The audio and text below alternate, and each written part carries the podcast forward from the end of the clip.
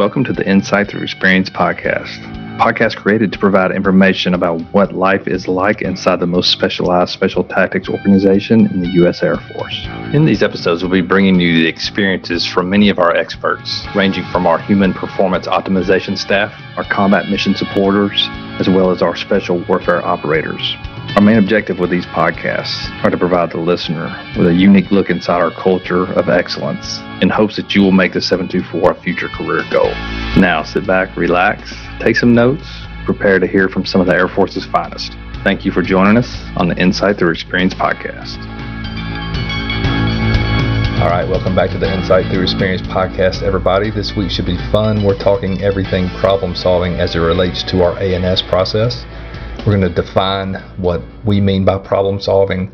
We're going to discuss why it's important to us in our context. We're going to look at ways that the brain actually does problem solving and how it pulls from our past experiences to try to build patterns to solve something in our um, that's sitting in front of us. And last but not least, we're going to give some tactical ways that you can get better at being creative, finding creative solutions, and uh, overall just being a better problem solver over your lifetime and maybe even more important as selection nears. All right, grab something warm to drink, grab a pen, a notebook, sit back, relax, let's get into problem solving. All right, so the first question we're going to answer this week is what is problem solving in our context when it relates to A&S and what do we expect to see from candidates as they're problem solving? So I'm going to read directly off the document that's on the website again, all of this, all this information we hang on there, so you're not surprised when you get a selection. So problem solving means identifies and uses resources to generate and critically evaluate courses of action. That's the broad definition. And then we dive in deeper. We expect to see an applicant's ability to effectively create functional solutions to problems ranging from familiar and relatively easy to problems that are novel and complex. We assess this by observing how you define the problem presented, organize and plan, work with the assets provided, formulate ideas that lead to effective solutions, and employ solutions that make sense and have a high probability of being successful. So, why is problem solving so critical to us? Well, in our context, we work in small numbers and usually attached to other formations, meaning when you're on target, you're the only specialist or one of only two specialists in your skill set. This means as things progress on target and start getting chaotic, you're going to start seeing things that look familiar to you, maybe in a medical context if you're a PJ or a, uh, a CAS context if you're a JTAC. But the problem is nobody else on the ground is are seeing the same things. Why? Because they don't have your experience. They don't have the trials and errors that you grew up with inside the community of learning your trade. Uh, they don't see those forming. Only you do. So your ability to see those problems and create creative solutions inside your head and then be able to speak to those in a way that the ground force leadership uh, can understand and action and make decisions that's why problem solving that's why we have to hire good problem solvers to come up and help us in those situations Another question we should think about, especially in the PJ or the JTAC context, is what are we blind to on target? What what information are we missing that would help us create better solutions to the problems we're there to solve? And a lot of times these are tactical ground maneuver blind spots that we have.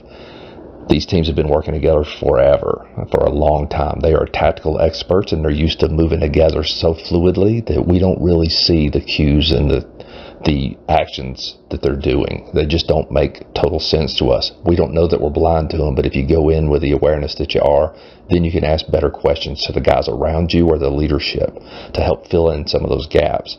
So, again, go back to the JTAC context. If guys are maneuvering all over the target and I'm trying to keep ISR updated, um, and I need to position CAS aircraft or get ready to strike a target in some fashion, I need to be constantly listening to the ground net. I need to be communicating with a ground force commander or a team leader so I have the complete accurate picture when I'm starting to create my JTAC solutions or my medical solutions if I'm a PJ. That's why it's important to understand what you're blind to on target as well. All right, now that we've built some context around why problem solving is so important to us, I think the next logical question is when we're confronted with a problem, what's our brain actually doing to create those effective solutions to the problem we're confronted with? So, when it's time to problem solve, how does our brain do it? Well, it obviously uses our past experiences, the patterns that it's used to, and the trials and errors have all formed the tracks in between these stations, if you will. So let me explain that metaphor a little bit further. Imagine that your brain is a vast network of train stations, and each of those stations represents a new solution. Now, your past experiences, the patterns, and the trials and errors that you've experienced throughout your life have built tracks in between the stations, but only a few of them. And the more you had those experiences and you saw those patterns and you had trials and errors that pointed you to those same stations, you kept building those tracks stronger and stronger and stronger. There are still millions and billions of nodes that have zero tracks running to them. So when a problem presents itself to you, where do you think your thoughts are naturally going to go? In between the stations that already have tracks that are built and sturdy, or to the outlying nodes that have zero tracks built to them that your brain has never traveled there and done any kind of thinking or thought process towards. Yeah, it's going to go in between the tracks that you've already built or the stations that you've already built tracks towards. It's not that you don't have the ability to think other ways, it's that you just are conditioned. You have built assumptions in your brain, and those pathways are now going to follow those assumptions. Therefore, when I see the math problem 2 plus 2, my brain instantly travels down that track that has been built so strong and reinforced my entire life, and it's going to go straight to the answer of 4. Is that the right answer? In our context, it seems to be. But could it be something else? Of course. But I'm not going to think about anything else because my track is so strong in between those two nodes. Another good example to always use is learning how to ride a bike. When you got on the bike for the first 20, 30, 40 times, there was no train track built in between the two nodes to figure out the balance and to another node to figure out the pedaling speed, another node to figure out the turning ability and how I lean to the left or to the right to make the bike go where I want it to go. Through all of those repetitions, you are building those train tracks between those two or three or four stations. Once those tracks are built, you can get on the bike and do it fairly well the more that you ride your bike, the more that you pedal, the more that you turn and lean left or right to figure out the turning um, radius or the turning ability, those tracks are getting stronger. Now, if you go to YouTube and you ever watch the backwards bicycle, you'll see what happens if you stick somebody on a bike. When you turn left, it goes right, and vice versa. When you turn right, that the steering wheel goes left. And you will see that the brain is trying to connect the stations from its old methodology of when I turn left, the bike goes left. The brain is then having to reach out to new nodes, to nodes it probably hasn't used before. So now it's having to build new tracks to go out to nodes that tell the brain, hey, when I turn left, it's actually going to go right. And when I turn right, it's actually going to go left. You're going to have to rewire the brain all over again to connect those new stations. So I said all of that to say this. When we're problem solving, our brains are going to go down the conditioned path and that's why it's so dangerous in the military. We'll talk a little bit about it later. But we get really conditioned, we're really constrained by processes and procedures that are placed upon us, which are good. Don't mishear me. Those are good things as well. But when it comes to creative problem solving, they also constrain us. And last but not least, I think something very cool that I read in a book called Deviate. Neuroscientist Beau Lotto describes the space of possibility. Now, the space of possibility in his own words, are the patterns of neural activity that are possible given the structure of connections in your brain. And then he goes on to say, your experiences build these connections. So, what does this mean to us? When you go to solve a maybe a familiar problem, you have a structured network in your brain that is optimized to help solve that problem because you've got the pattern recognition, you've got the experiences, the neural pathways are already formed when you are presented with a novel problem, the structure is not necessarily supporting those solutions. It will try to, it will pull disparate pieces of information. It'll look for patterns that are kind of like something you've seen before, but your brain is really going to have to work overtime and struggle to try to develop creative solutions to the problem you're looking at. All right, let's look at a quick example just to demonstrate what we're talking about here. So imagine we have a, a helicopter. We'll just use an MH60 because that's what we're familiar with up here. Now, I have two tasks. One, I need to get into the cockpit, start the aircraft, and fly it. Number two, I need to get in the back of the helicopter and get the minigun operational and use it. Now, for me, I have a bigger space of possibility around that minigun. Why? Because I have used other heavy weapons in the past. Doesn't mean that I'm going to be able to sort this out with a minigun because the minigun is a very complicated item. You know, it takes pow- a power system coming from the cockpit, so there's probably a switch up there I got to figure out. Uh, loading it's not the same. Like there's a whole bunch of differences with that minigun than any weapon system I've used in the past. However, some of it's similar. So my brain, as it tries to pull disparate pieces in, is looking for patterns that I recognize from my past, but it's also trying to pull in other things so I can figure out how do I get this thing functional. Now, if we look at the cockpit, totally different story. My space of possibility for that cockpit is minimal. Like I know what the pedals do, I know what a collective is and what that does for the helicopter. I've never seen anybody start a helicopter. I've never seen I've I've been through shutdown training before 15 years ago when I was an operator. So I have very little um, experience to pull from. There aren't many neural pathways built for me to get in that cockpit and figure out what buttons I need to push, how I need to get that thing started, much less fly it once I do get it started. Let's imagine that I have some teammates with me. Problem solving becomes a little bit different then my biggest charge then is to figure out how do I take all of their expertise, pull that out of them collectively, synchronize that into some effective solutions, and then pick the solution that works best.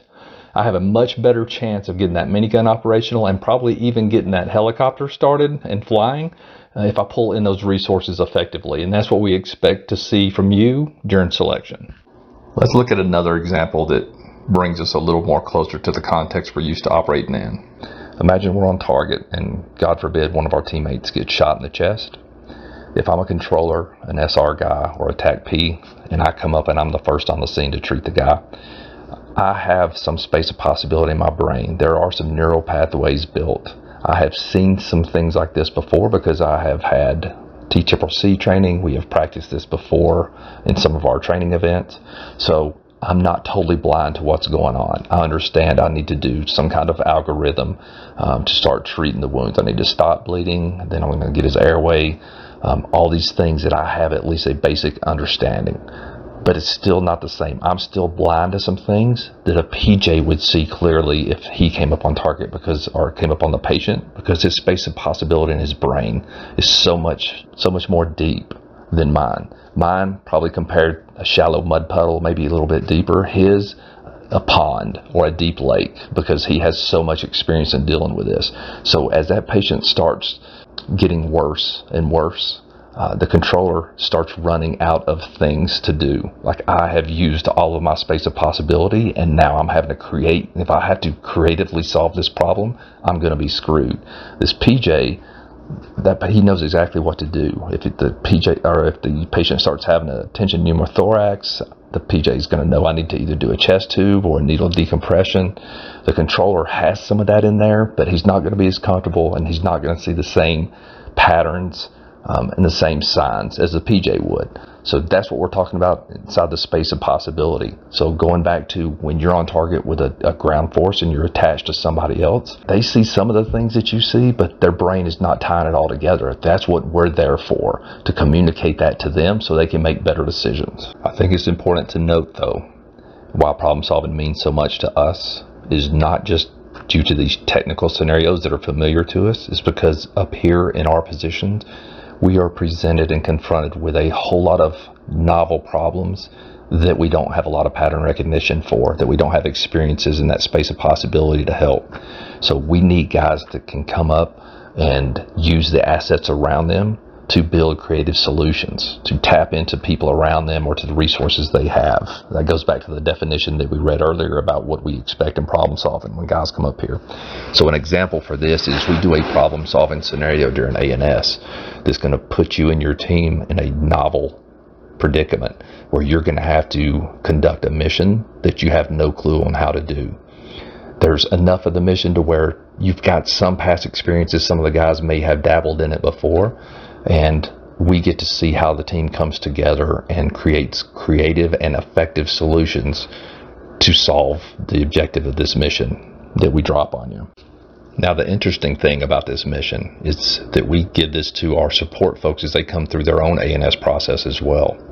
This mission feels tactical. It feels like operators should have a leg up in solving it. And if I ask the audience if I let you read this mission and you see what what the details of the mission are, and I said, hey, who do you think is going to be better? Um, support folks who have never done anything like this before in their life, or operators who at least have some kind of tactical foundation and can probably sort their way through it. I think personally, 95 to 100% of people would say the operators will knock this out of the park. In our experience, it is the exact opposite for kind of what we're talking about, I think, or what we're about to talk about, is the support folks are unconstrained in their thinking, where the operators are very constrained in their thinking. And why is that? It's because we've grown up um, being taught that there's only one or two proper ways to do things. When I'm relaying information to an aircraft, it has to be in a nine line format or an abbreviated nine line format. Um, if I'm a PJ and I come down and it's time to treat a patient, I need to follow the March algorithm to be successful. All these things are good things, but they're also very constraining if we personally don't do things in our lives to pull ourselves outside of those constraints. Meaning, and we're going to talk about this later, but I should be reading things that don't just specifically tie to my skill set every day. I need to expand that space of possibility in my brain by doing other things or when it's time to solve novel problems, I'm going to be in the same ravine that I'm in every single day and I don't even know it. All right, Mr. Free, we've heard a lot of defining the problem, but we haven't heard much solutions coming from you. Let's talk about solutions at the individual level first. So ultimately, what we need to do, what we're charged to do to get better at problem solving is we got to start building up our experience, the database inside our mind, that space of possibility we have to start expanding it. And you can't expand it by doing the same things that you do every day. You expand things by seeking out new, novel experiences. So I'm always going to suggest reading books that tie things together outside of your context.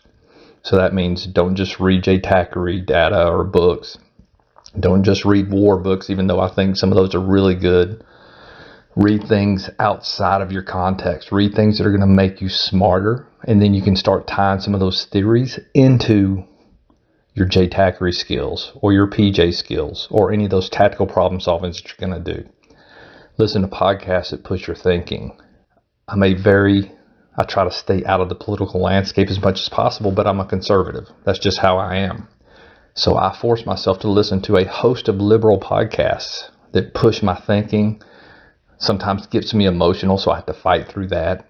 It forces me to hear the other side's arguments, the way they think, the way they define the problems, listen to their solutions. And then what I've found over the years is, man, they've got some decent ideas too. Some of them aren't, but some of them really are. So now I get to integrate all of that into my space of possibility when I'm going to think about things or solve problems. Lastly, at the individual level is talking to people around you. Surround yourself with diverse thinkers. Don't just surround yourself with people that are like you. That's what most of us do. It's our comfort zone. You should be surrounding yourself with people who think differently than you. And then get their feedback a lot. Get them to tell you their points of view and then have them describe why they think that way. Use your human performance experts and your psychologists that are at your units or that you have access to. All of these things will broaden your scope, will increase your space of possibility, and all of these things you can integrate into your ability to solve problems more effectively and be more creative. All right, now let's look at how teams can increase their space of possibility and solve problems more effectively as a team unit. One of the one of the problems that we have, I think, even in SOF, is that as we develop our training trips, we tend to create the same things over and over again. So that's good at building those pathways for things that we know how to do. Think about shooting, jumping, um, medicine, JTACRI, all those things. Well, normally, if you if you look back through your history and your team training, we really just keep recreating the same thing over and over. Don't get me wrong. I understand that we stair step it and we get more advanced as it goes, but we're usually staying inside the constraints because we don't know that we're inside the ravine and constrained. Here's a couple of tips that you can use to get outside of those constraints. So if you go do a range week, spend two days of that to where nobody can use their primary hand the entire day, not to reload, not to do immediate action drills, not to shoot, not to do anything. So I'm right-handed, I'm right hand dominant. So for that entire day, my right hand has to stay behind my back. Again, it's kind of like forcing yourself to eat with your left hand for a few days or a week. It forces your brain to learn to connect new neural pathways and learn how to do things a little bit differently. It gives you new perspectives on things. Another cool technique to use to build your team's space of possibility. Uh, come up, develop a couple of mission sets, start planning towards them, and then flip the script. Make your JTACs do everything PJ related, and vice versa. Make the PJs do everything JTAC related. Don't let them crosstalk. Make them work through. Like if I'm a if I'm a JTAC and I'm handed that PJ role, now I got to come up with a med plan. I got to think through the contingencies of a crashed helicopter? What extrication gear am I taking? Um, you know, how am I going to handle a MASCAL? Where is my SRT team going to be located? Make them go through all those things and don't give them any help while they're planning. Same thing for the PJs. How am I integrating my air assets? What air assets am I requesting? Uh, what primary and secondary HLZ should I be using? How am I going to call for exfil? And again, all this is doing is increasing we're building new neural pathways. We're having to think a different way about different things. And at the end, we're going to build our understanding of the tactical picture a lot better, and it helps us be more creative in our problem solving. And maybe the last good idea for both the individual and team level is sometimes you just need to move away from the tactical training and work on some mind training, meaning maybe spend a week, contract somebody to come in, or use your psychologist, use the people around you and conduct a week of talking about things that are abstract outside of your work environment. Talk about theories of learning, talk about theories of training, how to get better, how the mind works, meditation. All of these things are going to push your thought process, build that space of possibility both at the individual and the team level, and um, helps you integrate new theories into your problem solving methodology once you're confronted with something novel. All right, let's go ahead and round third and, and go ahead and get ready to close this out. So what does this mean as you're preparing to come to A&S? You need to go to the website like we always say. You need to read all the materials on there. You need to check out the book lists. If you go down to the preparation items section on the page, you'll see our attributes and expectations. Inside that PDF are all the book recommendations that we have given you for each of our attributes. So it's going to list the attribute, give you the definition, give you our expectation, and list a set of books underneath it. I'm going to update that on the problem solving one because I've read two books that I think would really help folks out when it comes to creating solutions that are effective and created. Um, one of them is the one I mentioned earlier, Beau Lotto. That's spelled B E A U. His last name's Lotto, L O T T O, and the book's called Deviate. And the other book that I've read recently that I would suggest is called Peak Mind, and it's by Amishi P. Jha. Deviate will help you understand what's going on inside your brain and how to create better solutions or more creative solutions. Peak Mind really focuses on your focus and how to focus more effectively. And it also gets into some meditation and some other things, which is a whole different subject of if you can start calming your brain down a little bit um, and dialing it in a little bit better through things like meditation, uh, it's going to help you be more creative as well. So I think those two books can really bolster um, your ability to solve problems. All right, y'all. I hope this has been beneficial. I appreciate what all y'all are doing out there. If you have any questions, go to the website, hit me up my email address is on there under contact info, and we will see y'all next week where we'll tackle another attribute.